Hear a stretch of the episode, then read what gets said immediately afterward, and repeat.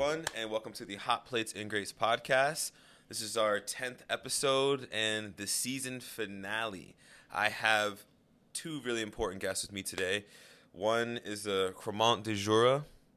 We're going to drink this from Domaine Dussault, sparkling rosé. It's perfect right after Valentine's Day to share with somebody that you know really love and have an affection for. And my second guest that I have, who this wine kind of pairs perfectly with, is my own mother, Vanessa Collins.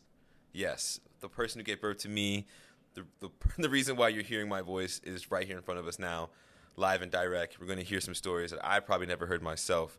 So I'm excited to get down to it.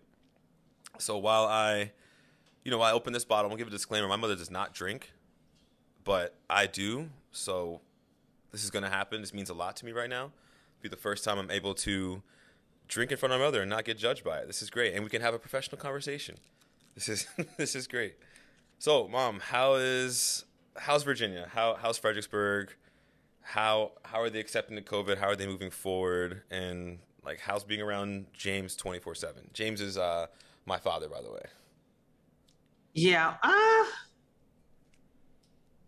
oh my gosh, being around James every day was an adjustment last spring when I had to work from home every day.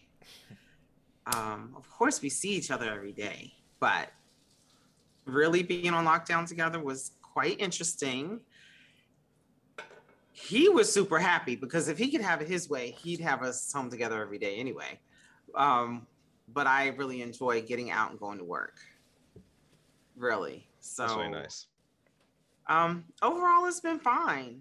Thank God we didn't have those issues that I've heard so many other couples having about, you know, we didn't have any pre-existing issues, so it weren't they weren't exacerbated by COVID. Um, I think we came to actually cherish each other even more because of the level of death and morbidity and just being grateful for life every day. I think it made us cherish one another more, really, um, and to value every day and not take things for granted. And I always want to say that we haven't taken each other for granted, of course, but it really made us examine life and appreciate it That's good. even more. Really, That's good. I'm, I'm glad it wasn't, you know, the exact opposite. Um, Me too. Me Yeah. too. Yeah, yeah, definitely, definitely. Um, school wise, of course, um, we literally just started hybrid Plan B, so it was quite an adjustment. It was um, our principal, the new principal said, it's the first time he's ever had the first day of school in February. wow. So Yeah. that was Yeah. really like some kids have like had never seen the school. They've had Wow. to do like virtual tours for the students because they had never seen it. We've had transfer students or sixth graders who had never seen the buildings because of COVID. Every Wow. it just wasn't permissible. Wow, that's um, the favorite word of this year, unprecedented. Oh, for, absolutely. for, for children, because the first day of school for us was so important. You know, what are you gonna wear? Oh, You know, the jitters. You know, it's just a bunch of stuff. There's a lot of politics in the first day of school, but it's usually a warmer time and not the middle of a. oh yeah. Or the middle of the winter. So it's just a, a lot of like re kind of retraining, relearning, kind of how to teach in this time. Oh, definitely. The teachers have never used this technology before. They came in in person recently because a lot of them have been home. I've been coming in person because of my low incident students. You know, I've Mhm. had to teach my autism students who can't learn virtually all along. So Right. there were a limited amount, um, but for the most part, I've just been doing it virtually and in person, face to face, um, for a while now. Well, yeah, I'm glad you. I'm glad you're staying safe, and you know it didn't reach that far because uh, New York definitely went through a lot, and a lot of people close to me had were, especially in their family tree, were greatly affected by it. So I'm blessed that you know my family tree wasn't greatly affected by it. You know, it was definitely something to be like thankful for. Everybody asking me, oh, "How's your family in Virginia?" And I was always, you know, great. They're doing fine. Well, mom, so you were um, you're a fellow New Yorker, born and raised in Mount Vernon attended Mount Vernon High School, graduated in 1987. It's the same high school that Denzel Washington went to. And uh, JB Smoove, right? Or is it? J- I always think it's JL Smooth, but I'm pretty sure it's JB No, it's Smoove. JB Smoove. Yeah, JB Smoove. Talent as well, but not too much of a household name in, in my generation. Hey, hey, talent. old sweetheart now. Let's not talk. Don't mom sleep actually- on talent now. What people don't know, my mom actually did a talent show with Al B. Sure and said that he was a terrible singer and he got voice lessons and became a one hit wonder. Look at He that. He did. It was an audition. He was a senior. I was a junior. And we sang a duet of Tomorrow by the Winans. And he did not hit those falsetto notes. And right after he turned to me, he said, If we don't make it, I think it's my fault, meaning his fault. And I was like, Yeah. So Al definitely went and got voice lessons. Next thing you know, here he is with Barry White. He's tight with Quincy Jones, and he is doing it. So he definitely became a success story. And Yeah. you know, he always wanted to sing, so he followed his dream, which is great. Yeah. But you know that song, you you know, it was just such a high note, and I'm naturally a soprano. He was singing falsetto, so that's just a larger range for a man, and he has a naturally deep speaking voice, Hmm. so that was a big factor. Okay, benefit of the doubt. All right, Albie, you can live. To, you you live today. No, definitely, yeah, Yeah, yeah, he did yeah. a great job. What in the garden? Yeah, Yeah. and after a um, you know eventful high school career, attended Adelphi University in Garden City, New York, which is out on Long Island. Received a bachelor arts degree in '92. Um, then later on in life, especially after giving birth to me and my brother, I was born in '94. Brother was born in '92. Still somehow found a way to attend James Madison University in Harrisonburg, Virginia, and got a master's of science degree in 2003. And she taught in the Manassas public schools um, Manassas City Public Schools for 12 years, from 1994 to 2006. We moved down to Fredericksburg, Stafford area, and worked for the Stafford County Public Schools from 2006 till today. So my whole educational career, my mother was in the schools with me. Actually, was a benefit. It's not actually a negative. so she's been working in the field for over 26 years, working with students who have speech language impairments, autism, intellectual disabilities, specific learning disabilities, and other health impairments. Um, and they're at the middle school and high school level, even though she started off in preschool. Kind of think that's like the way to go. And the certifications that mom has received, she has her certificate in clinical competence from the American Speech Language and Hearing Association, otherwise known as ASHA, and she has the um, VA BASLP license from the Virginia Board of Audiology and Speech Language Pathology. So, mom, being from Mount Vernon, New York, lovely place. I used to love going all the time how did it all start? Uh, what did what did Grandma do? What did Grandpa do? Um, were they hospitality at all? Like, how'd you get into your career path? no, they weren't. Um, Daddy was actually an auto mechanic, and it's my understanding that he has served in both the U.S. Navy and U.S. Army. Um, he had been in World War II. Um, I heard about that. Um, he had actually lied to get into the military, so he really didn't finish high school. He didn't have much schooling. He lied about his age, somehow got his mother to sign and let him in. And I think the first time they found out, that's why he had to go into a different branch later, I guess Mhm. um, when he became of age.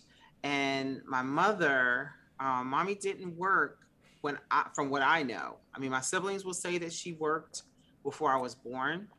Um, but as far as I know, she was a housewife, a homemaker. She never worked outside of the home when I was born. But I am, I'm a late in life baby. I'm the surprise because my siblings are 15, 14, 11, and 10 years older than me. So it was quite i was quite the surprise so i their experiences with my parents are way different from mine. So you can probably relate as being the baby to a some certain degree Yeah. um, degree. but yeah i'm definitely I know the I know the benefits of being the youngest.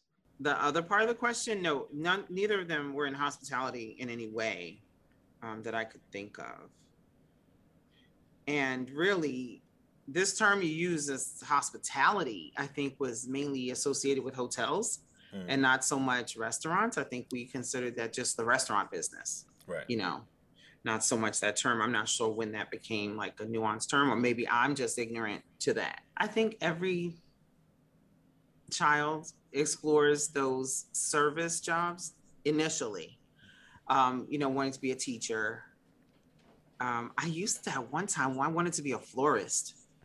Because i kind of thought that was a cool job but I didn't really want to do the funeral aspect. But I always thought it was nice for people to you to bring people flowers. Like that would be a cool thing. Yeah. And then I thought about the arrangements, but then I talked myself out of it because I can be indecisive and I would spend too much time rearranging and I didn't think I would be really productive, but that's something I used to think about. Um, you know, most kids want to be police officers or whatever, but yeah, teacher, I know that crossed my mind, the florist. Um, I'm not thinking too much else, but when I was 16, my grandmother, who I was extremely close with, I spent every weekend with her from the time I was 11 till I was 16, pretty much. Um, and she had a stroke my junior year. Wow. And she lost her speech. And she had a speech therapist come to the house and work with her. And it was like miraculously, she regained her speech. And I thought, oh my God, what a great job. This is just amazing. And at that time, I think they were making like $35 an hour. I thought, well, this is quite, quite the job. Yeah. But prior to that, or almost concurrently with that experience, that same year, I had a really traumatic experience where my mother had attempted suicide and mm. I found her. And that same day, um, I remember the ambulance waiting outside and my high school sweetheart pulling up because he was driving me to school every day and pulling up right behind the ambulance. And then she's in the ambulance. She gives me like this bag of money. It was like a bank pouch. Wow. And she tells me, you know, don't take, don't let anybody take this from you. And I'm just like, okay. So I guess that was like her emergency plan or something. It was just really weird. So, and I guess I don't really have a recollection of how it happened, but what did they do? The older siblings, they took the money from me, right? Because here I am, 16. I'm in 11th grade. They're probably thinking, what is she going to do with 2,000 plus dollars? How is she going to manage the bills? But I felt offended and violated by that. Like, how Yeah. dare they do this to me? So then they decided not only did I not have the right to keep that in my possession, I couldn't stay home anymore. So I ended up living between my grandmother's house and Aunt Audrey and Uncle Derek's house. So during the week, I would stay with Aunt Audrey and Uncle Derek because they were in Mount Vernon, not far from the high school. And Right. then I would stay with my grandmother on the weekends. So as soon as this happened, you know, Bernard told me, he's like, you need to get a job. It never dawned on me that I needed to get a job, but he said I Yeah. to get a job. Yeah. So he drives me to Larchmont to Roy Rogers. I walk in, I fill out the application. You know, the manager gives me an interview on the spot. And here I am now, employed at Roy Rogers. So between going to school, he's driving me back and forth wherever I am. Um, and while I'm working there, I this family comes in, and the father is deaf, and he has like deaf speech. Mm. No one else can understand him. I'm the cashier, so I step in, and I'm like, I managed to take this man's order and understand what he was saying. So I'm like, oh, so maybe this is like a gift, like a thing that I can do for a profession. So that kind of like reinforced my interest in the field, you know. So mm. grandma having the stroke and her speech being affected, the speech pathologist coming to the house, and it was successful. Now I know my grandmother's will played a big role in Right. that and her faith and prayer and everything. But I know the speech pathologist was a key factor in making that happen too. Um, and then that experience with that family and that father that day really impacted me. Like, you know, this is what I want to do. So when I graduated from high school, I declared my major when I got accepted to Adelphi. I declared my major as a freshman. I know most people go in undecided, but I knew I chose Adelphi because they were a unique program because their Hy Weinberg Center actually allows bachelor level therapists to do clinicals. Yeah. Most programs you have to wait till you're in grad school. So when I graduated with my bachelor's, I actually had clinical hours under my belt. Mm. So when I graduated, found out I was pregnant with Joel. Incidentally, my grandmother, who was on her deathbed, told me I was pregnant with Joel. And I didn't even know. Like, I always remember, like, your father had just visited over the Christmas break. And I called him, he had just left. I called him on New Year's because grandma was like, you get up in the middle of the night, you take care of your baby, and you don't have another baby until you can feed and take care of that one. And I was like, what? I was like, do you know who you're talking to? And she's like, yeah, you. but, and so I call him and I'm like, can you believe this? So my period was due like January 13th. And sure enough, she died January 4th. Joel was there. And that was history. She was right. I was pregnant. Wow. That was just like amazing to me. so it's just like with her, Aaron, I used to feel so sad because every time I took a step forward in my life, it's like she took a step back, you know, and then she's telling me I'm pregnant. And Joel is like one one soul leaves this world for one to come in. And Joel right. came right when she was leaving. Mm. And she knew it. I mean, wow. That was I mean, I could I couldn't imagine if that happened to me. So like, yeah, you have a baby on the way. like, you better not.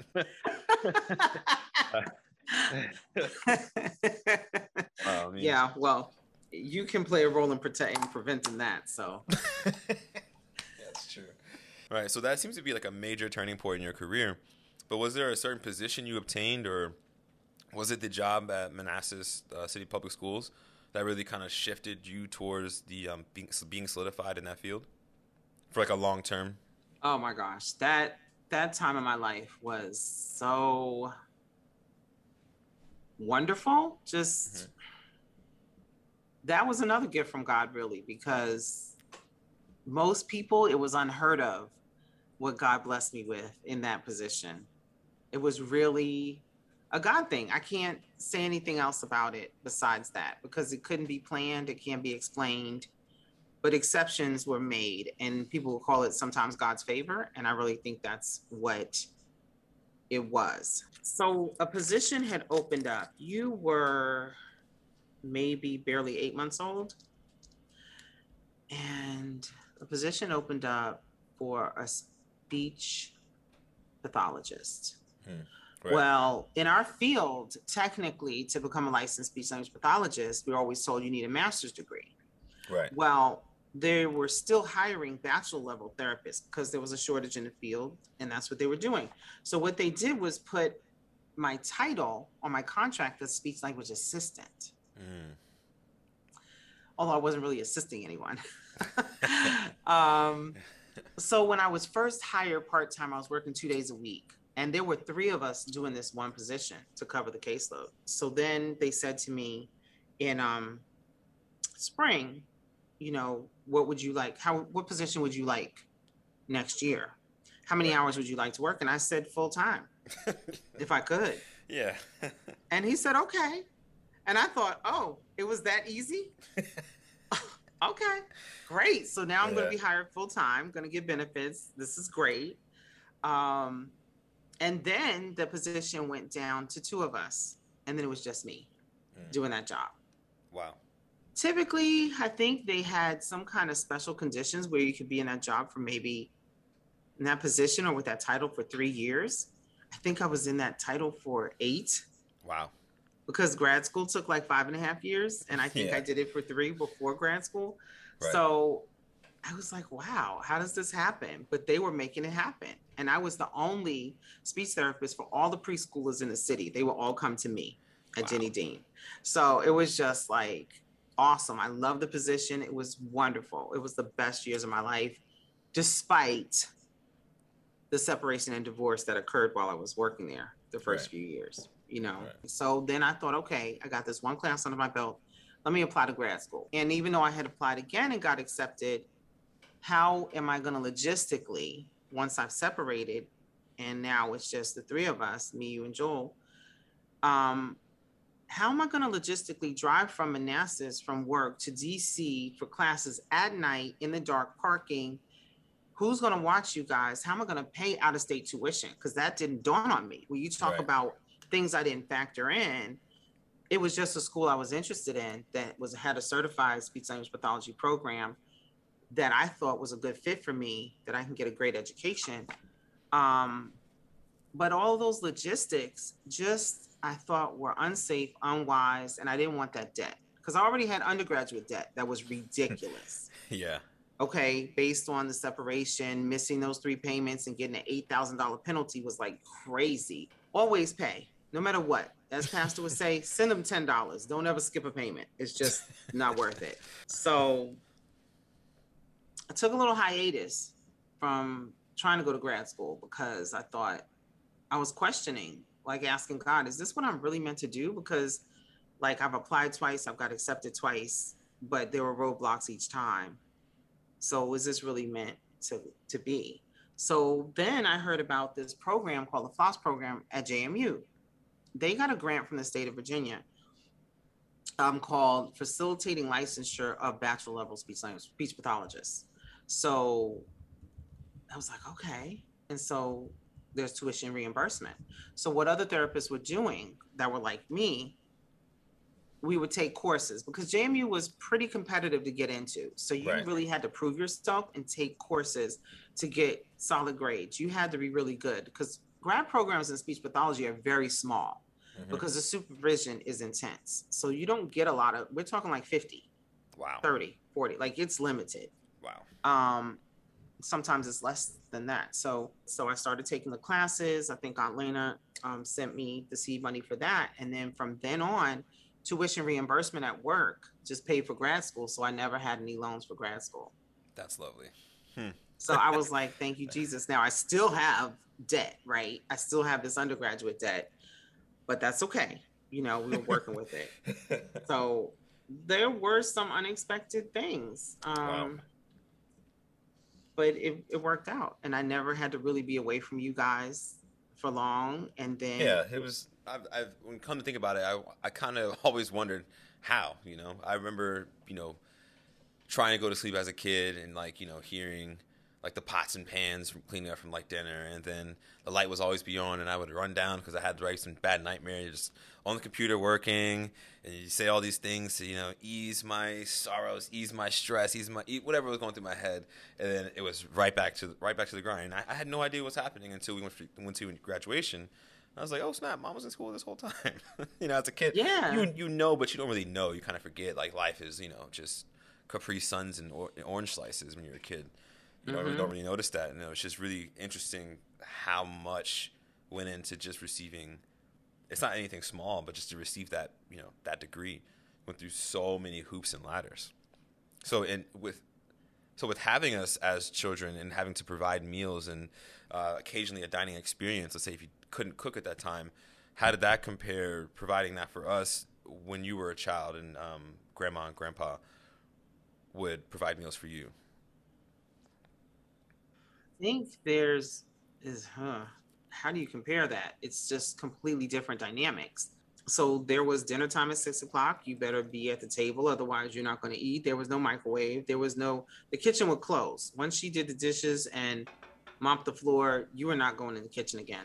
It was over. okay, so dinner time was at six o'clock every night that I remember. Um, I remember Daddy bringing home table talk pies on Fridays or pineapples or whatever treats for us. Um, but there wasn't a lot of eating out um, because it's a family of seven. Right. I mean, in New York. Yeah, that was not a thing that was done on a regular basis. I think it was very rare. Not even going to McDonald's that I can remember. Wow. I mean, I do remember having, I think Aunt Lena did it for me, like maybe a big birthday party. I think it was my 10th at McDonald's. That was a big deal. Um, so even birthdays, it was like just you got your favorite meal, and we got this beautiful cake from this bakery called um, Artuso's. Hmm. It had the like best, I think, buttercream frosting, and it was like these sprinkles on the side and it was just beautifully decorated and tasted amazing. So that was a big thing for you to be able to get a cake from Artuso's for your birthday. It's like a, it's like bringing a junior's cheesecake to the. Kinda, right? kinda. But, um, but like was, even better though. Oh yeah, it was on Gramatan right. Avenue in in New York. It was like an Italian bakery, so they were known for their cannolis. And I'm not a cannoli fan, so I would like their chocolate eclairs. Right. You know, and it might be a treat I could get on the way home from school sometimes if I had money, whatever. Yeah. Um, but I, as far as I know, they're not open anymore. Oh. Um, it's been a while, but that was that was really special. Um, and then as far as us, I definitely, and I don't know if you remember this, but I definitely took advantage of uh, kids eat free under 12 deals. You know, I we would go I to mean, Damon's yeah. in different spots, you Right. know, and I took advantage of that. I would plan it, you know, Mm-hmm. different things that I had to take advantage of. Child support wasn't consistent. It came Right. sometimes, sometimes it didn't. So I had to manage my budget. And I was doing the envelope system before I even knew who Dave Ramsey was. My Right. envelope for gas, food, you know, entertainment, that was already established. Yeah. So if we could go out and you order from the kids menu or you get a meal for free, that's how we ate out most of the time. And then you know the story. Once we, you know, James and I married, you God answered your prayers. Remember, you wanted somebody who would get you cable and to help me with everything that I needed to provide for us and to come to all the events with me so I wouldn't have to do it by myself. God answered that prayer because literally the week we got married, I want to say James had cable in the house. Or did he even put it? He might have put it in the house before we got married. I had three prayers growing up, and it was very specific, and I, they were all answered. And cable television was one of them. so true. So, so true. So we found out from James that birthdays were like a big deal. Bigger than, mm-hmm. I mean, they were a big deal to us, but to James, it was like a real big deal. You could go to any restaurant you wanted to, right? Right. And the sky was the limit. You had no boundaries on what you could order. So Right. that was a complete shift, you know, from my childhood experiences and his. He definitely never ate out right. as a child. There weren't even restaurants in Dominica that he could go to. Like, no, that wasn't even a thing. Yeah. He was shocked when we went in 2012 that there were actually dine-in restaurants there. You know, so, I think it's interesting. Wow. yeah, it's been a huge change. He said everybody would go home for lunch. Yeah. So it seems like it was almost like an intentional effort to kind of show us what you couldn't, like what you all didn't have, for lack of a better term. Like, Yeah, It's like exactly what like parents set out to do is give a life better for their children, even if it's as small as dining out in a restaurant, receiving service, paying for a bill, and like especially for a birthday, like that felt like everything. I remember on a special occasion getting like a strawberry lemonade was like wow, you know. So I, I definitely think that that kind of influenced me in hospitality. Like over the over time, I definitely became more infatuated with it all from the dining experiences we had growing up. Water's my favorite beverage to this day. now was it that bad, Aaron? Let's really No, it wasn't that bad. It's just it's just funny to say, you know, because I see kids now ordering six dollar Coca Colas coming in can sizes. A six dollar Coca Cola, and my heart just like, I'm like, how? No, it would never even be a thought. it would never even come up. but we did go out. We did eat well. Like, there's, I remember going to Mike's American restaurant. Like, we never had like a lot of elevated experiences. You know, we didn't until I came to New York. I didn't really know about an elevated dining experience. I only knew about it from what Virginia had to offer. I think Montclair Family Restaurant was like the closest thing to like mom and pop consistent dining that we did, where we could build a connection with the server.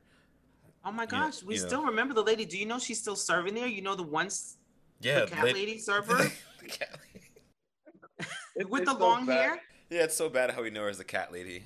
For no matter how many experiences she's given us to, we just can never stop thinking about the time where she was like, "My cat died today." And she would feed the cats outside the restaurant. It's like, oh my God. Yeah. Oh my God. So she still asks about you and Joel to this day. And I think it's people like her that led me to that experience when I was in grad school. That in between time when I needed money that summer, I don't, you must have been like three and a half. Like, I mean, it's I definitely. want to say it was like I can recollect. 97. I'm going to Yeah, say. Anything pre two thousand one, I have no idea.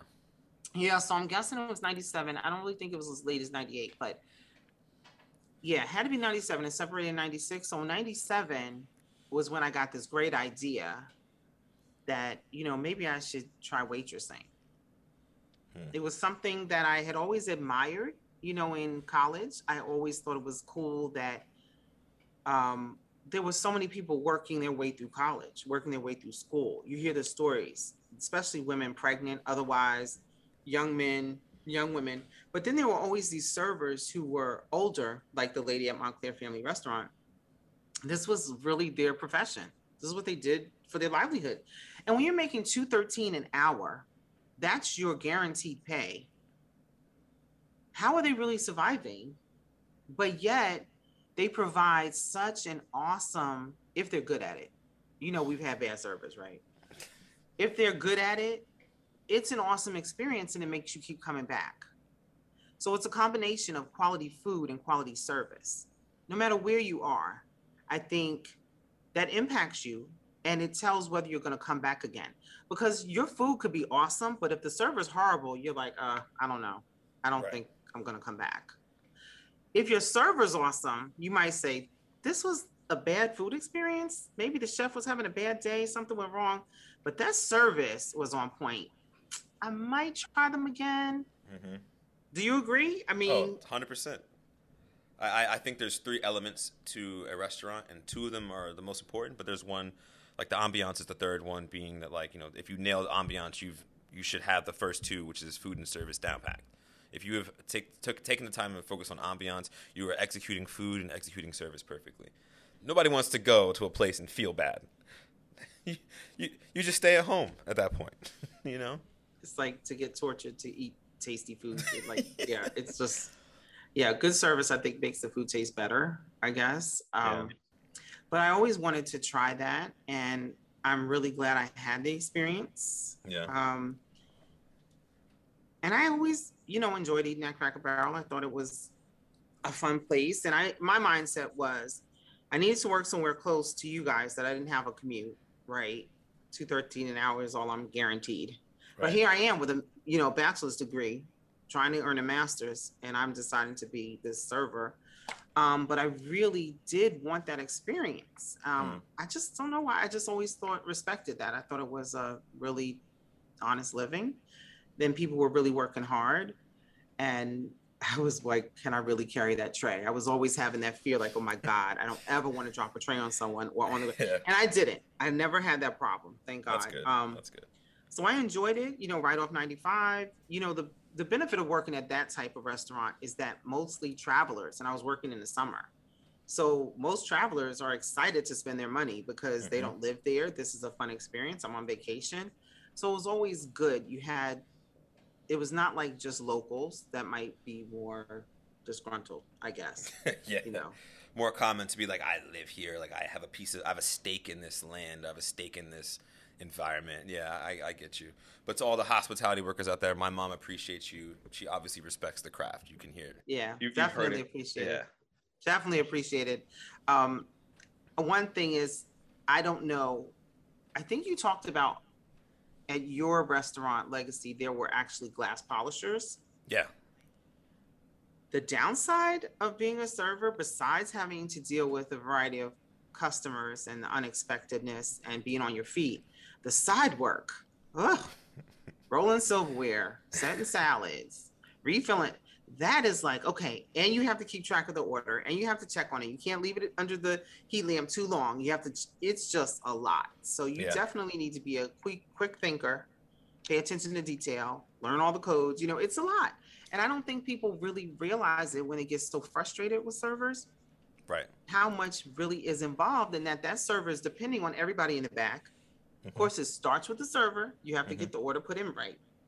But that doesn't mean they're going to fulfill it correctly. Right.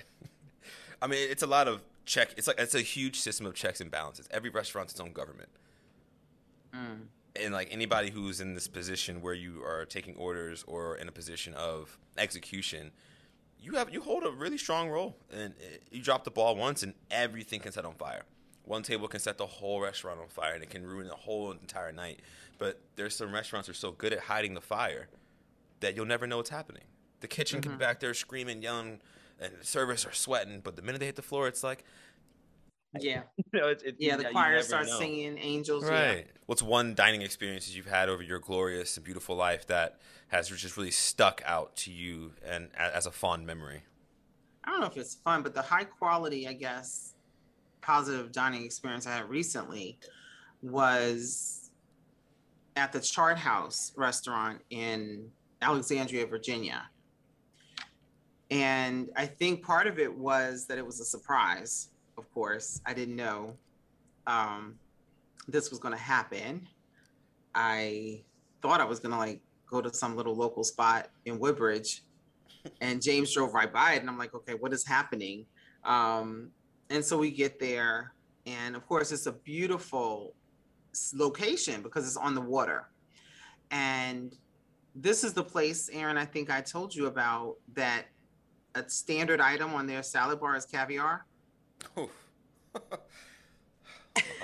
and um, James had taken me there on a date many years ago. We probably the first year we started dating, he took me to the chart house and I had like this embarrassing moment because the wait staff was just wonderful. And so he's asking, do we want bottled water or tap water? Well, you know, James is a bottled water man for sure. Yeah. I'm fine with either. Tap water doesn't matter. So he's offering me his selection. And um, I said, okay, I will take Aquafina. He said, um, Acqua Panna. And I said, oh, yes, Acqua Panna. so I'm like, okay, so this is, I was like, oh, what a faux pas. You know, like, I cannot believe that, but it's true story. Food is excellent, service is great. I mean, the wait staff was just so on point. It was just so attentive. It was wonderful. So, so many years later, I mean, gosh, it's pretty much 15, 14, 15 years later, he's taking me back to surprise me for my 50th birthday.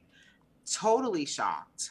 And they have like this area set up, waterfront glass, you know, windows all around, perfect view of the water. They customized the menu just for me with my name, Happy Birthday Vanessa, and it's like the specialty menu. It was awesome. And there's like appetizers all around, and it's just well, of course, I got to choose which ones, but calamari. You know, calamari can be so iffy and rubbery when it gets cold. yeah. Absolutely delicious. It was just Wow. like no complaints. It was perfect. So they really, it was awesome. And you know, I my seafood palate, I would say, is limited. You know me, I've kind of been like a fried fish type, you know, fried shrimp person. You know, Johnny's Reef, City Island. Um, Yeah. Even though you know we've been to many, many. Um, Sammy's Fish Box was a common restaurant for us to go to for my sixth grade graduation. Different times as I got older, I got to eat out when I was the only baby in the house. Mommy took me to City Island all the time, whether it's the seashore or JP's. And Johnny's Reef was like, you know, the fast food version, but it was delicious, right? Yeah. I, I really miss those times in City Island.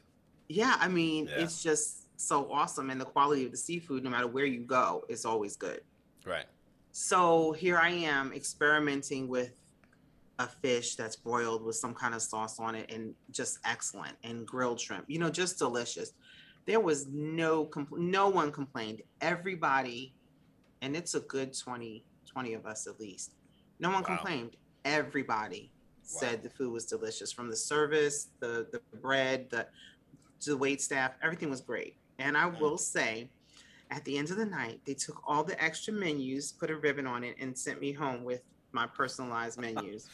Wow, And that was just really even at the end, all the way through. Yeah. To, through till, they- till they leave the door. That's how you do it.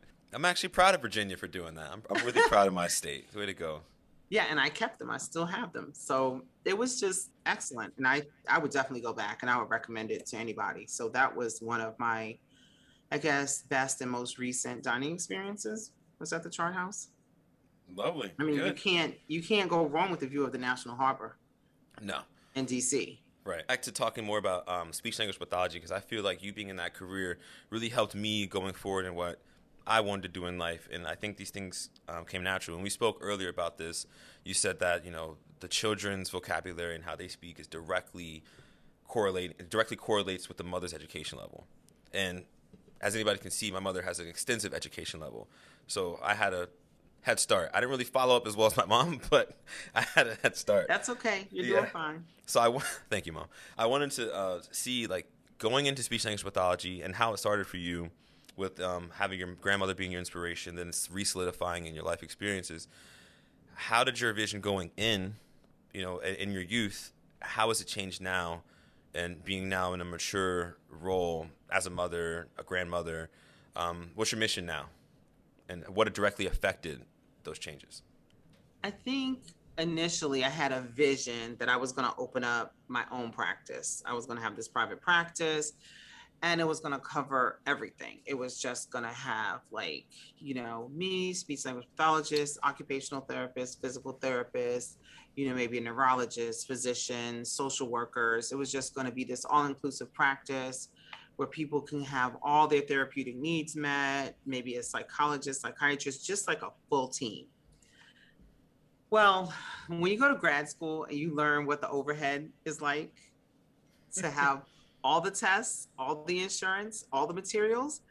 And remember, I went to grad school while working full time. So I wasn't like a typical grad student who'd never been in the profession before. I knew what the materials cost, I knew what the time would be to put into it. So they also tell you in grad school that really, when you work in the school system, you make more per diem than you do doing private practice because they, even in hospital setting, they work year round. I got paid summers and holidays off. so my number of contact hours that I work for my salary is nicely offset by all these vacations that are embedded, which was a perfect job for me with raising you and your brother because every time you were off, I was off. Yeah. Every holiday we were together. I didn't have to get babysitters for you guys during those times. Every summer we were together. Remember, you're doing a library reading program? I'm taking you. I'm taking you to cash in your rewards. I'm the one with you. I was not a parent that felt that I needed a break. I needed somebody to watch my kids. The only time I was away from you was when I had to go away to school, whether I had to go out to Longwood for classes or to UVA or wherever I was going wherever it was where Aunt Lena or Aunt Michelle, you had to go stay with them for me to go travel to a class. Right. But pretty much, I don't remember ever getting babysitters for you guys. So I feel like people, you know, were just placed in my life to make it it work. You know, um, so that vision was great. But working yeah. in the public schools, I think met my needs and it also met a need in the public school system because Jennie Dean Elementary School was a Title One school. So being in Manassas, I had a lot of low income students and it was really to me a greater investment than to just be filing insurance claims, you know, and working for myself. Yeah. Really, this job was a gift to me in so many ways that I got to be with you and, and Joel and not away from you guys. So to me, that's priceless. There's right. no rack of money I could make that would be more beneficial or fulfilling to me than being with the two of you it's right. it's absolutely priceless to me. So you know, speaking of that, what's one thing on that road and during that, you know, you worked with preschool kids, and you've then transferred once you moved to Fredericksburg. Um, mm-hmm. You're now working with high school, middle school students. So you're working with more individual personalities and stronger personalities. What's something that doesn't faze me? I mean, it doesn't faze you, but it's like, I, I, I, yeah, I mean, you, you had us for sons, so like, it's no big deal.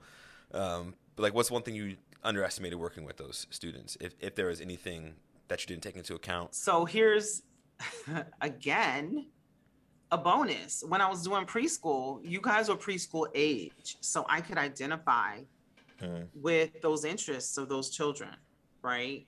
And it just happened to be that you guys were so little, and I could relate when I switched to Stafford, you and Joel were middle school. And what did they ask me? would you do middle school and you know would you go to the secondary level they knew i had preschool experience and i remember um, rita popper she says would you take on middle and high school? Would you do secondary level? And i was like oh that's a big jump.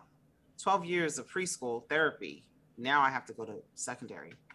Mm. uh, okay. But everything that you and joel were doing was relative and relevant to my new job placement. So you guys basically gave me the insights I needed for this population. I mean, I had to learn a lot about graduation requirements, diploma status. Um, but my experiences basically, um, you guys helped me to master.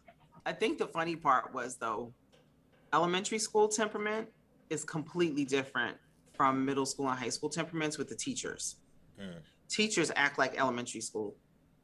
Like they the, between the rompers and the little crayon and chalkboard earrings and the way they dress and their attitudes and temperaments, like way more emotional. Middle and high school, like I was trying to consult with teachers after work and they're out. Like they're all about getting in early, leaving on time. Their whole demeanor, they're just much more focused and serious and objective. So I think that was an adjustment Hmm. because Wasn't as laissez-faire as it as it used to be. Not right? Well not even laissez-faire it's just it was just a different mindset middle school and high school. So it's almost like the students are more mature the educators are more mature. So that was an adjustment i think to know that they're serious about their hours. They're not going to necessarily stay late and prep their classrooms some do but it's minimal. Not like Mhm. elementary. You'll see so many people there late doing stuff prepping for the next day here, some of them do, but for the most part, they're in and out. like the school's not gonna catch on fire. Yeah, Right. they tried. They're serious about their hours, you know. Right. So, So that it- was a big change. Right. So it appears when you moved to Fredericksburg after being remarried and we started going to middle school and high school, you got hit. You were used to working at one, maybe a couple being spread out, but they all came. There was one school, and all the other schools came to you when you were at uh, Jennie Dean. But now you had to now spread your wings over two, three schools, and you actually, actually you actually had to be on site at those places. Were you comfortable in taking on more, or were they just threw it at you and said, "Good luck"? Oh no, that's not. it's not. No, I wasn't comfortable. No, I had no idea how to do it. It's a juggling act, Mhm. and um, it's still a long process to create a schedule every year. But I rose to the occasion. Occasion, I should say, because it's just the nature of the job. Each school doesn't really have the numbers to just have a full-time speech pathologist at one school. So at the secondary level, they expect you to have more than one school. Wow. And depending on the numbers, like if my caseload was lower, they would want me to help out another school or vice versa. So um, this year wasn't a year to get help. My caseload was very high, but Wow. we were down like three therapists. Hmm. So you just had to make do with what you had. Wow, been going strong 26 plus years.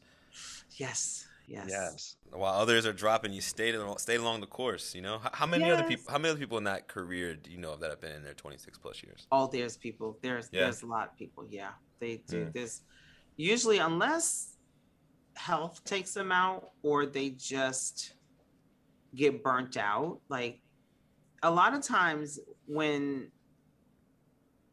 especially nowadays, you know, people in twenty somethings. If they don't like a job, they're just leaving. They're gonna reinvent Yeah. themselves. They're just not Yeah. doing it. Like Right. they can't have it. Like their happiness is more important than a contract. Their mm-hmm. happiness is more important than the students. They're just like, this is not working for me. I'm out. I'm doing something else. I have there was one young speech path. She came in and she just left and did a IT job. Wow. She just chucked her whole degree. She was like, forget this. I'm doing Wow. web design or IT. We were like, okay. She did like one year. She was gone. Hey, do you? Yeah. I mean, and some people they switch to teaching. Some of them don't like it. I mean, it's very technical, very demanding, time consuming. The reports, you know how between IEPs and writing Yes. reports, I've heard IEPs my whole life. I, I don't. Even, I don't even want to know what an IEP looks like at this point. I'm, I'm traumatized by IEPs. I have to write them. you know? you and your brother, because your brother said there's no way he would do Teach for America or anywhere. He's not teaching anywhere. Nope. No. I'm good. I, I, I like what I do right now. So th- this is actually a really good time, Mom. To uh, we're gonna take a small intermission. Uh, here's some word for our sponsors. Um, my wine setting in really well. Tastes like a strawberry shortcake in bubble form. Oh, Yeah, it's really delicious. When we come back, uh, we're going to talk about um, your great state of New York and how that has um, shaped your life and made you who you are today. awesome. Okay. All right, we'll be right back with the Hot Plates and Grapes podcast. Thank you.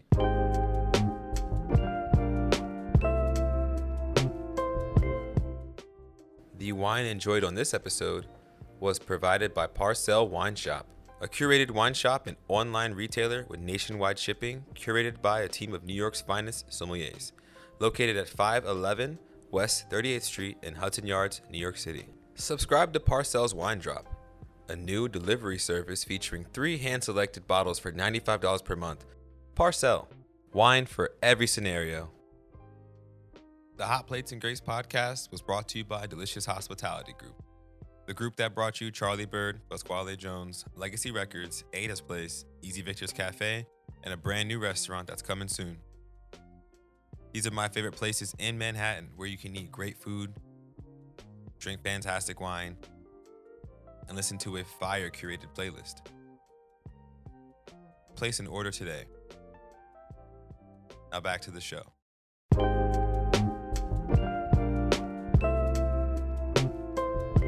Welcome back to the Hot Plates and Grapes podcast. I'm Aaron Mays. I have my guest with me, uh, my mother, Vanessa Collins, speech language pathologist of the Stafford County Public School System in Virginia.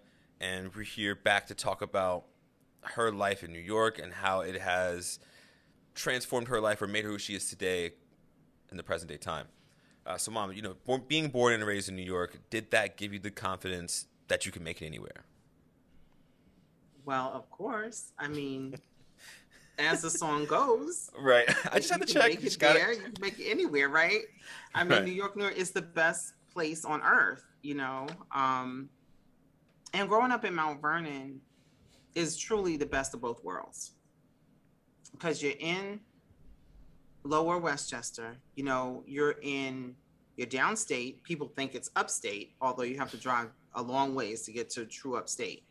Um, but you're it's a true suburb. It's urban, but it's just on the outskirts. Like literally, we could walk to the Bronx. I mean, what else could you ask for? I mean, I grew up in an apartment building, but of course, it was a really, really nice building. Like in my younger years, like we literally had this beautiful playground with benches, the slide, swings, seesaw. Like it was just really, really nice basketball hoop, and of course, eventually got destroyed and it's not there anymore. Um, but I just had the best of both worlds growing up in an apartment building, um, city living, but yet it's just suburban. It's not the same like what people think of New York City as like a concrete jungle. Um, New York City, like I spent a lot of time um, on Grand Concourse when I would go visit my cousin Francesca. She lived with her grandmother for a long time in Concourse Village, and so I had my experiences with her there um, not far from Yankee Stadium. And I spent tons of time in New Rochelle, you know, at my grandmother's house. And it's just priceless. I wouldn't Yeah. have wanted anything else. I don't know how else to explain it. I think it's just, I really grew up, I think people wouldn't think it's perfect because people think of Mount Vernon as a crime infested place. They think of it as the least of Westchester. I knew I grew up in the north side and I spent some time on the south side, but there were places I was I was told I was not to go, you know. Um, We're one of those places. Um, because I know you you mentioned growing up that you know out in money earning Mount Vernon, there was a fellow really famous rapper um, who died way before his time, Heavy D and and his boys. And um, what what was that like? Being around that environment, especially in like the rise of the, the golden age of hip hop. Well, Heavy was one of the sweetest people I've ever known. I mean, we went to elementary school together. He is, I believe, he was a year ahead of me. Um, and a lot of his his boys, um, I want to say Troy and Glenn, they were, I want to say, in my same class. And then Pete Rock was a year behind us, I believe. Wait, wait, wait, wait! You you never talk about Pete Rock. You never we used to mentioned all hang out on the corner at the pizza shop. All right, okay. and um, the playground was right near there, right behind the pizza shop. So you know, Heavy was just one of the sweetest people, just unassuming, very low key, quiet, kind of shy, just really soft spoken and sweet. And I really would have never expected him to become who he did, but I was couldn't be happier for him. Right. I couldn't be happier for him or Al or even Puffy. I didn't know Puffy on that level. I think graduation party, I went to his house once. I think he threw a graduation party, but he went to private school, so he didn't go to the high school with us. Um, but DJ Eddie F, which was Heavy's, you know, Dwight's DJ, Yeah. um, is basically ain't no party like Eddie F party. I mean, we would walk no matter. We would walk to his house, which was on way on the other side of town. If he was throwing a house party, um, he would DJ our like high school, the junior prom. He DJ'd all of our parties, like homecoming. You know, if Eddie F is the DJ, everybody's going. Right. That's just how it was. And um, Eddie F was really smart. He was a good student. I want to say he like earned some scholarships, you know, for college and stuff, and just really nice guys. Just really great, good people.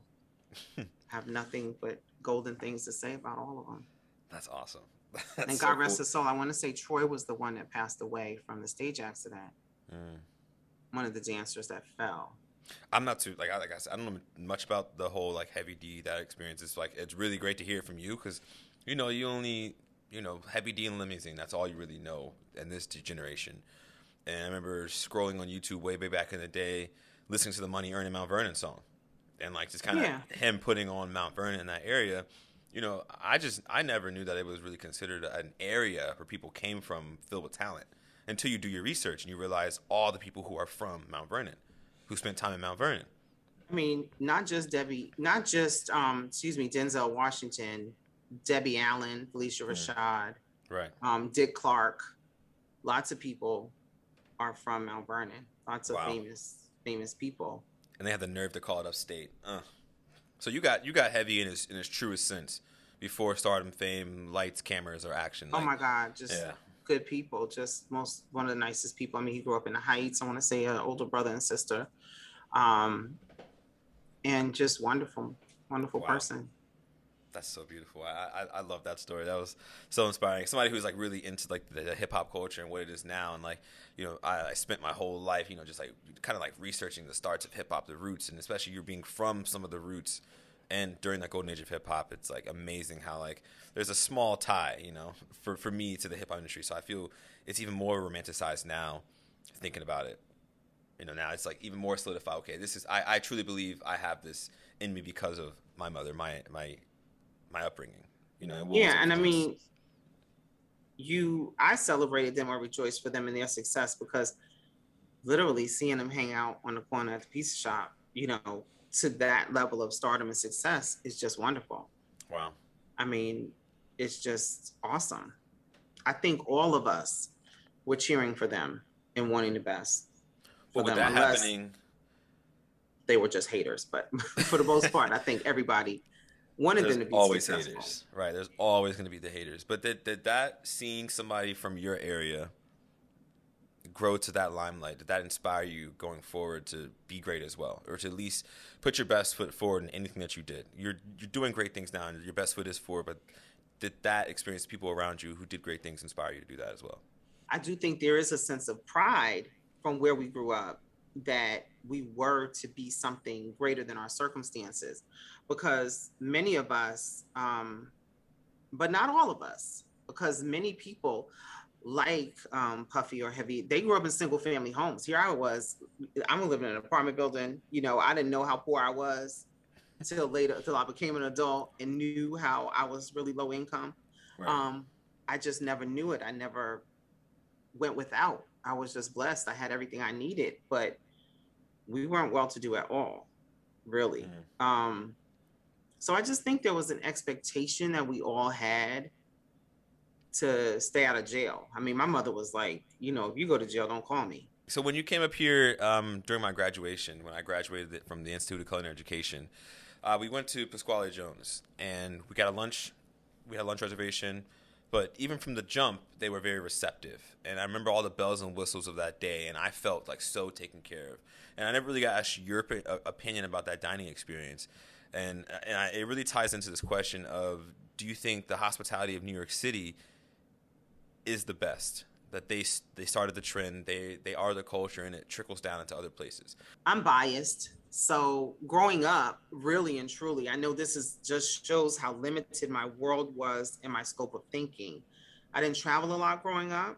Um, I think we vacationed what not really vacation. We went on one vacation to New Hampshire once, and that's where they think I'm dark in New Hampshire. Um, like I'm foreign.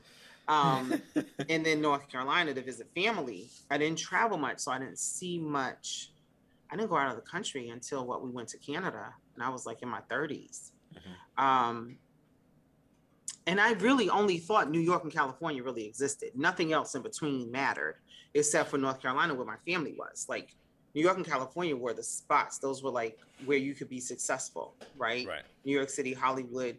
So New York was always the gold standard. I love New York. Like there were commercials, like it was just a thing. Um, so there was no place better than New York, period. That was the best place in the world.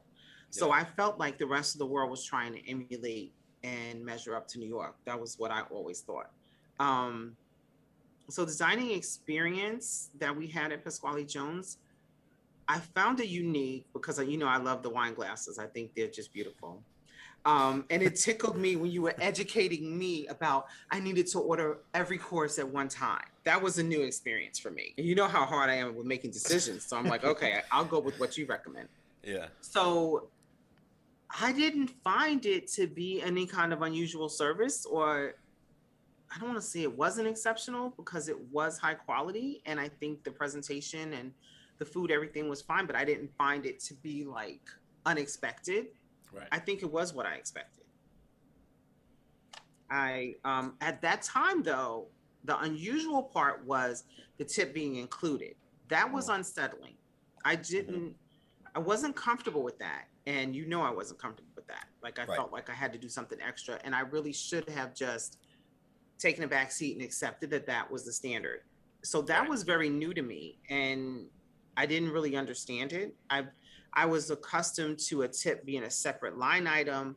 You know, gratuity for a large group is included, blah blah blah, but not it embedded in the price where there's no tip. I felt like I was missing something.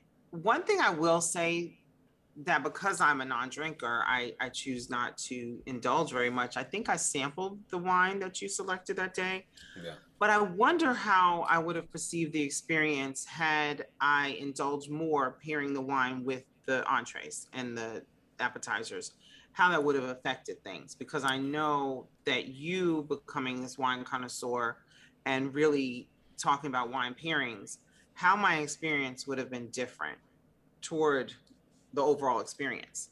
Because you know, I'm not anti wine with a meal. I'm very anti alcoholism becoming drunk.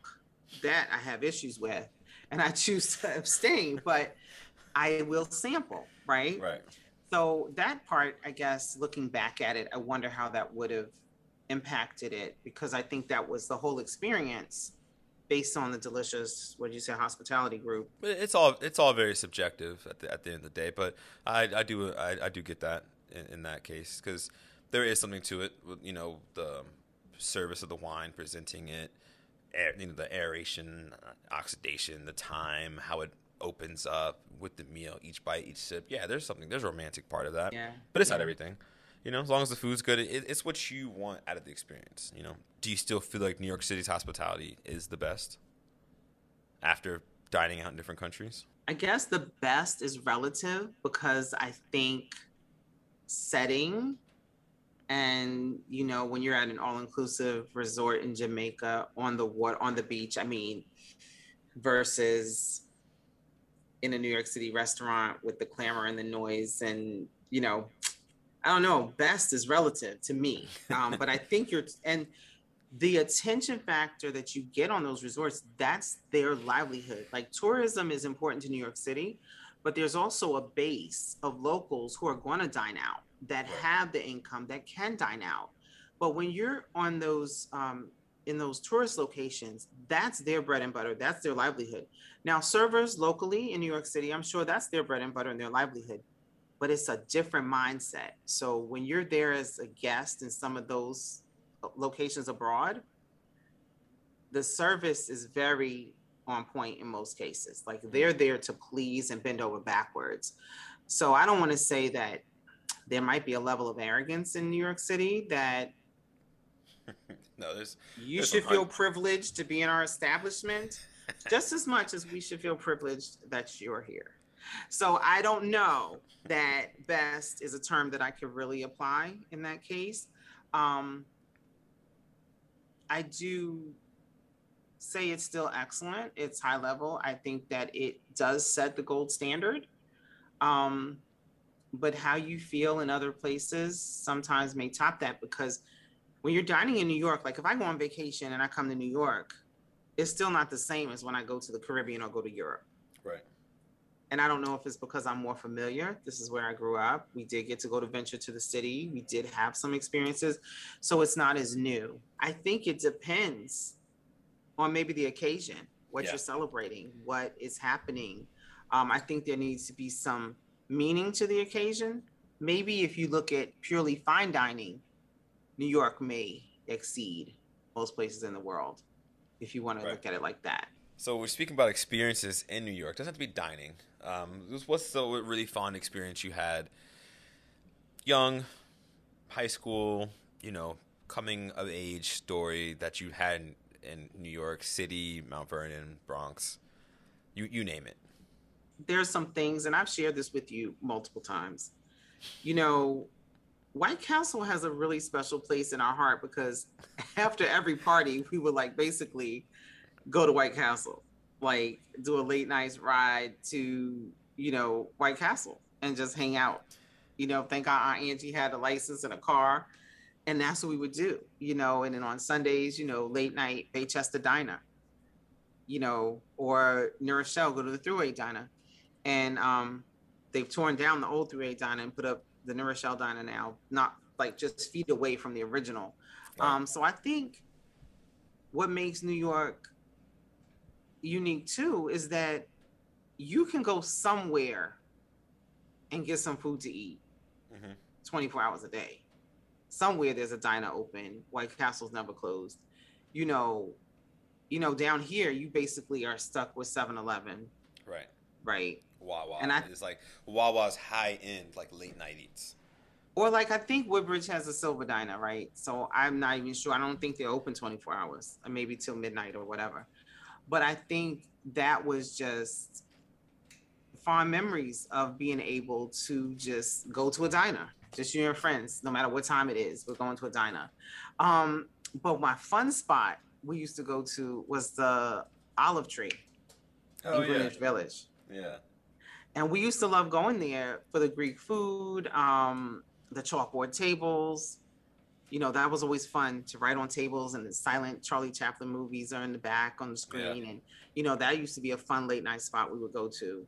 Um, so, I think just taking advantage of New York City, like I said, Mount Vernon is the best of both worlds because you're not in the city, but you can get to the city by car like 25 minutes, 20, 25 Right. minute drive, depending on where you're going or South Street Seaport, you know, Mhm. to go there and look at the Brooklyn Bridge and and just and we ended up there by accident one time. I don't know if you remember that. I do. And yeah. seeing street performers and and different stuff. So I think there's no place else. Of course, I haven't gone to California yet, but I feel like those are some things people don't talk about because they think of like diner food as low class, but you can really get some decent meals at a diner. We have fond memories growing up, like my prom, you know, prom night, going to IHOP the next morning, you know, staying out all night. You know, my senior prom was at Marina Del Rey. Just different experiences that we had that me and my friends would do, you know, once we could drive or whatever, even though I didn't get my license till the day I left New York. But um, it was just fun, you know, and I think that makes it different. Whereas, like when you grew up down here, you basically everybody had to have a car. There was no real public transportation, and then you always chilling at somebody's house. I don't know where Yeah. you would have gone out to eat. Like you said, you might have to get gas station food, yeah, it's Wawa. That's that's like the closest. something like that. Yeah. So I think you know having those memories of your friends getting together at a diner all night, just sitting there laughing, talking, ordering food, whatever. I think those were fond memories. You know, going to a party, going out to eat, and I think because my friends were like our level, we hung out at Aunt Angie's was like wine coolers. Like we were never the drinkers, smokers. You know, that wasn't us. So just having these fun experiences of 24 hour eateries was really a big thing. I think Yeah. You know, because there was nothing really open in Mount Vernon. We had to go to the Bronx. So the fact that you could just be like, oh, we're done with this party. Let's go to the White Castle and just hang out. let's go to this diner. It's open. You know, it's not loitering. You're not out past a curfew time. There's no police gonna pull up on you and be like, "What are you doing out? Where's your parents?" That type of thing. Oh yeah, yeah, definitely. You know. Yeah. So I hope I answered your question. Oh, more more than more than answer the question. I got a lot more than I got a lot more than I expected. It's, it's great. I'm, I'm I'm glad I got to hear these New York experiences firsthand. Again, even more in depth. You know, I know a lot, but you know, our our listeners don't really know everything. You uh, know, mom's a cool person. She's a dope person. You gotta know. You gotta learn and hear what she's been through. It's really cool. So let's. I want to talk more about now because I, I feel like we got a lot from the New York stuff. Let's talk about now your like your your mindset, your contributions to your field of work, and even to like people you you know talk to on a daily basis. I know you like kind of help mentor, especially a lot of single single women who've been through the same experiences you have been.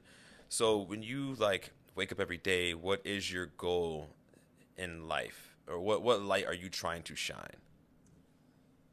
Uh, well, I always joke and say I'm living the dream um, because I wanted to do this job since I was 16. You know, so professionally, my heart is in this job. This is not, this is also kind of like a ministry too, because, you know, my prayer is that all my students would become excellent communicators and they could, I always say, communication is our greatest gift. And it touches my heart when I can see my students become successful. Um, I remember a little boy, his name was Jonathan. And when I met him in preschool, all he said was, mm. No matter what you said to him, his answer was, mm, mm, mm, mm. By the time he went to kindergarten, he was communicating in full sentences and having conversations. And that was just like amazing, you know. Wow.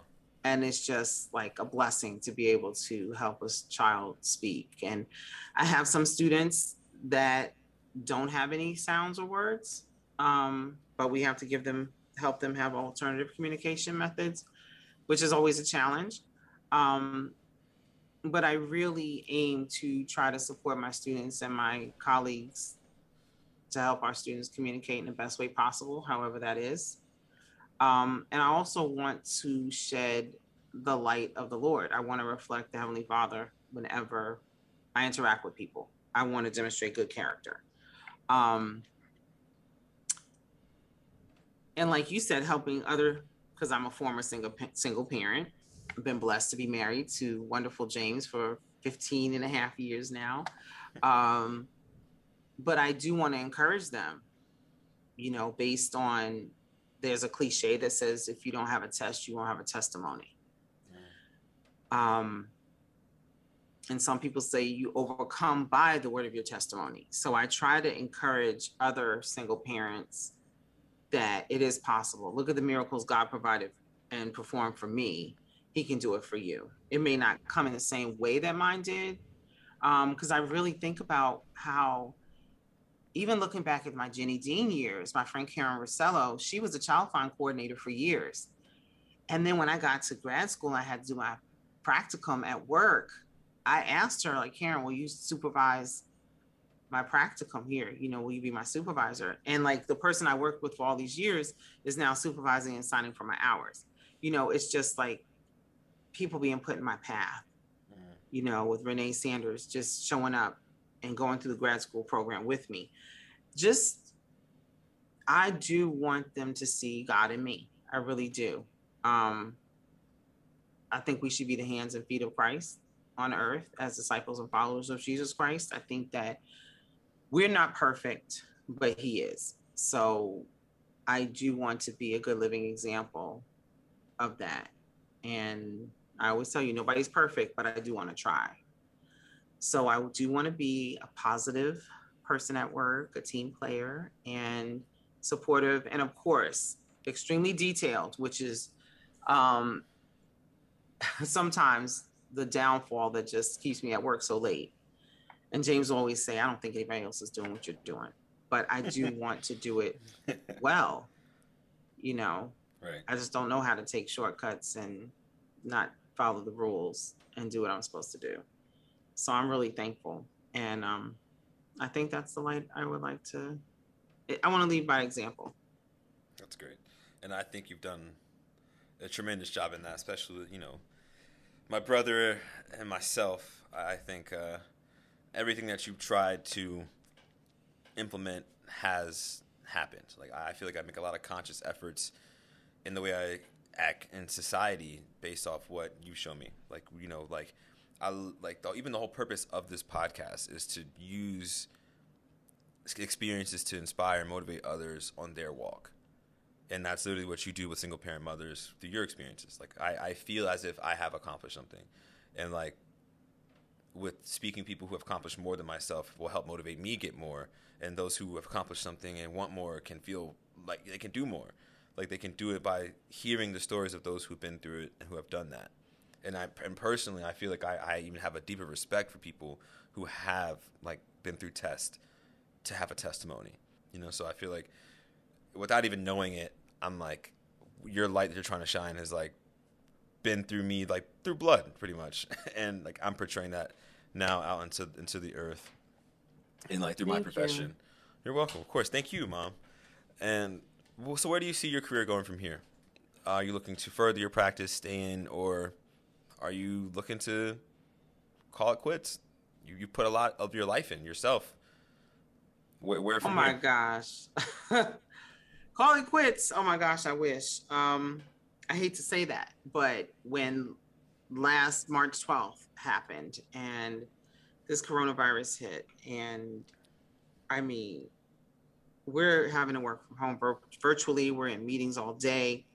It was just craziness trying to figure out how do I do this job? I mean, I'm taking webinars after webinars after webinars, just trying to learn this new skill set. After, like you said, 25 years, I was doing this. Like, okay, I do this face to face. I I work with people. How do I? How am I going to do this virtually through a camera? Like, and then I had to take an ethics course because ASHA included that as a requirement for us to maintain our Cs. And there, I'm reading where it says virtual speech teletherapy is what we call it. Um, teletherapy, telepractice has to be the same quality as in-person therapy. So I'm like, oh great, now it's even more pressure. Really? I have to make sure it's the same quality.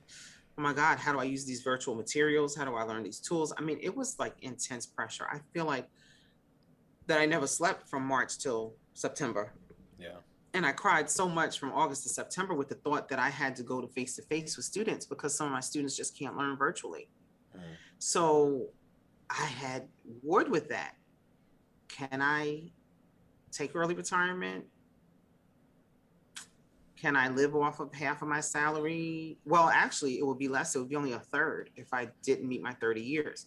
wow So, you know, I had met with my financial advisor in the summer, and he said if I did my 30 years, you know, I wouldn't, I would be okay. Um, so during this time, I just made haste. I've been really trying to save, really pay off debts, basically only have the house to pay off. Um, and, you know, I try to send you the articles, what I learned. I try to pass along to you or Joel or whoever will listen. Yeah. um because nobody taught me that growing up. You know my mother didn't give me any formulas or any tools and she didn't know any better. I mean she didn't even want me to buy the house when i was buying my house by myself as a single parent at 32 this was unheard of. Nobody in my family had ever done that. I'm the first one to get my master's. I mean my my sister michelle had a bachelor's but i'm getting my master's my mother's like how are you going to pay for the how are you going to pay your mortgage? And i said well ma the same way god helped me pay rent he's going to help me pay a mortgage.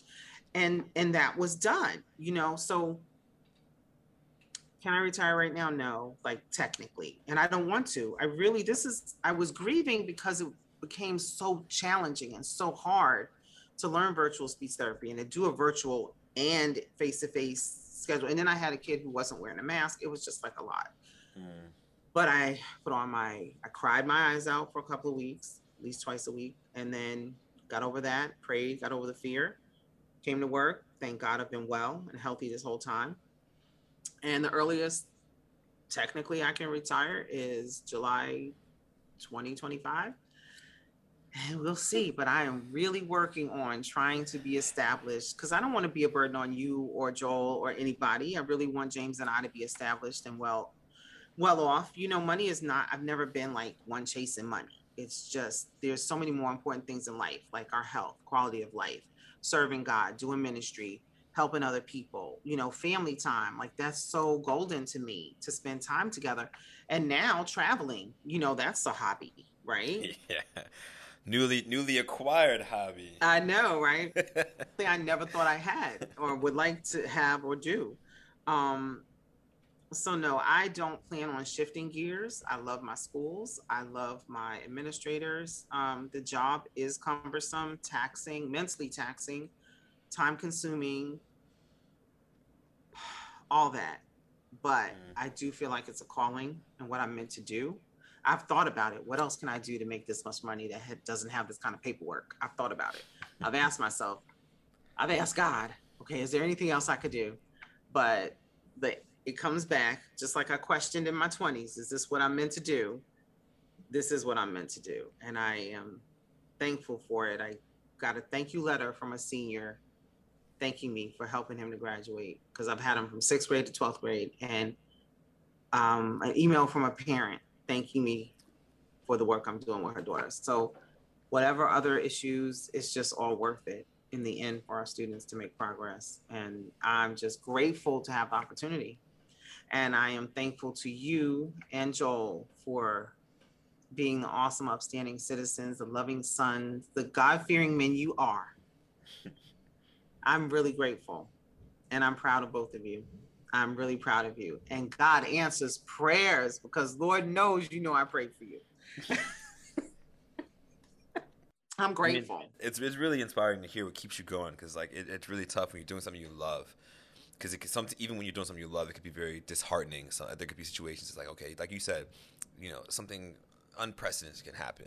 It, being in there for so long, it's been kind of the same for so long. Something so to the whole world traumatic puts everything at a standstill and it becomes twice as challenging as it was before.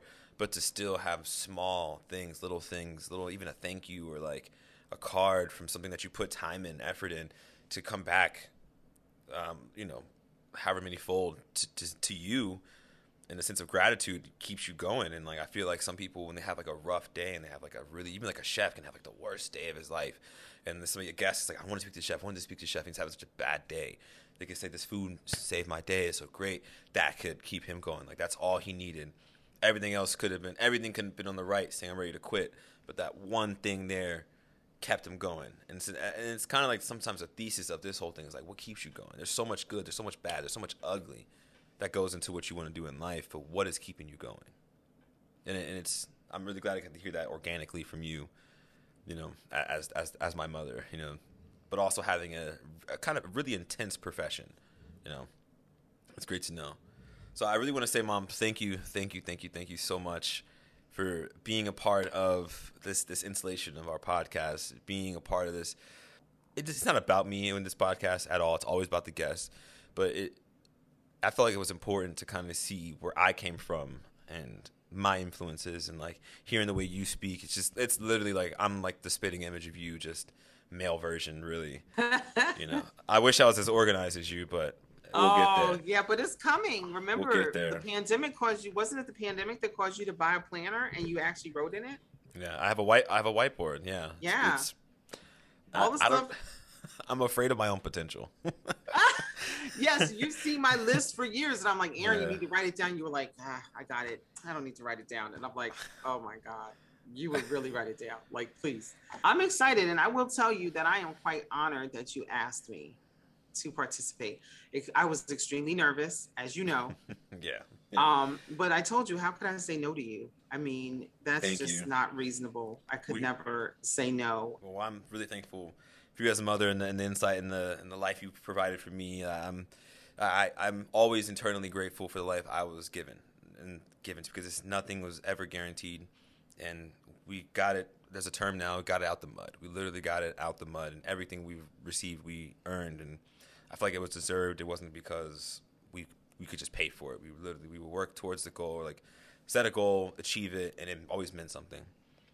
And um, before I get too sidetracked and a bunch of like remarks and stuff, um, this is the time for you to plug in. Um, all our guests, we have them plug in their projects they're working on. Anybody you want to shout out the moment? Um, so now's the time for you to plug in anybody you know that you want to support, anything that you've seen, internet news, the church, any movements that you're you want to shed some light on. Uh, now's the time. I give that floor give the floor to you for that.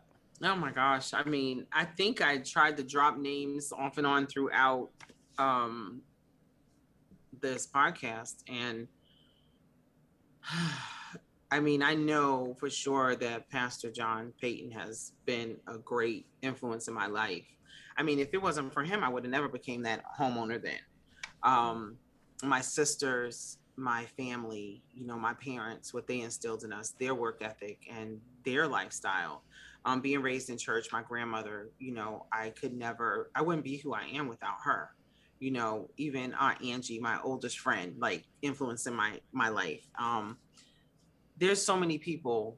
I mentioned Renee Sanders, Karen Rosello, all my colleagues that I've worked with over the years have been a blessing. Um, my dear husband, James, and he's been a blessing and he's been consistent and a devoted husband. As you know, hasn't always been easy. Being a blended family is not always easy you know, and um, even I can even say to this day, I'm grateful even for your father because if it wasn't for that marriage, I wouldn't have you and Joel. So, you know, you just have to thank God for all things. Give thanks in all things. You know, even if it's not always pretty, but it was a time when it was good, you know. So just looking back and giving thanks. You learn to abase, you learn to abound and be content in whatever state you're in. That's really essential. So I'm grateful for everyone who's helped me to get where I am. Um, I don't take it for granted. And I do want to give back. Even when we had the townhouse, I would try to rent to single parents, you know, mm-hmm. although that didn't work always out well in my favor, but um, that house was a blessing and got out of lots of debts when I sold it. So I'm just thankful for every opportunity, every person who crossed my path. And you know how that goes. Even Miss Angela, when I had to move, you know, she even said, I'll pay for your rental truck if you want to your moving truck if you want to move. And it's like we had just met like the month before. Yeah. So there's just so many people that I'm grateful for and all the blessings God's given me. And I hope I didn't miss anybody. The best way to repay anybody is just success. So I'm doing everything in my power, putting every foot forward to utilize what you taught me, what you impl- implemented in me, and using it in my life. And even though I live a more secular life compared to you, it's still every value that you taught from me or taught to me is still there consciously, and I'm uh, making a valiant efforts to make you proud every single day. Right, so, right. And right. now I'm thinking of what it was. I didn't finish my thought. That's saying, if you grow up to be fools, it's on you, not me. I can go to my grave tomorrow and know I did my best and I have no regrets. That's right. what the rest of that was. You know, I just there was be nothing else I could do because I told you I could love you, I could teach you, but I can't live for you. Mm. And and that is how it's turned out. And thank God it's going well. Joel is doing well. Everybody makes mistakes, Aaron. Yeah. We know that. Yeah. And thank God by grace we can recover. Um, and I thank God you are recovering. You have recovered, and I'm I'm just thankful.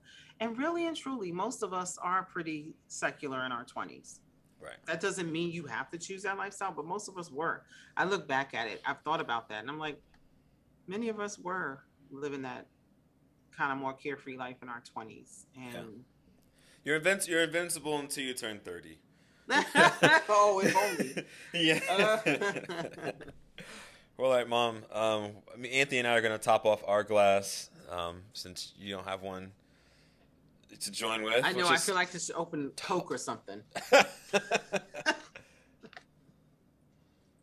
right, and then um, so for our season finale, um, I just you know closing remarks. I already said it. Like, just thank you so much for helping us round out an amazing season.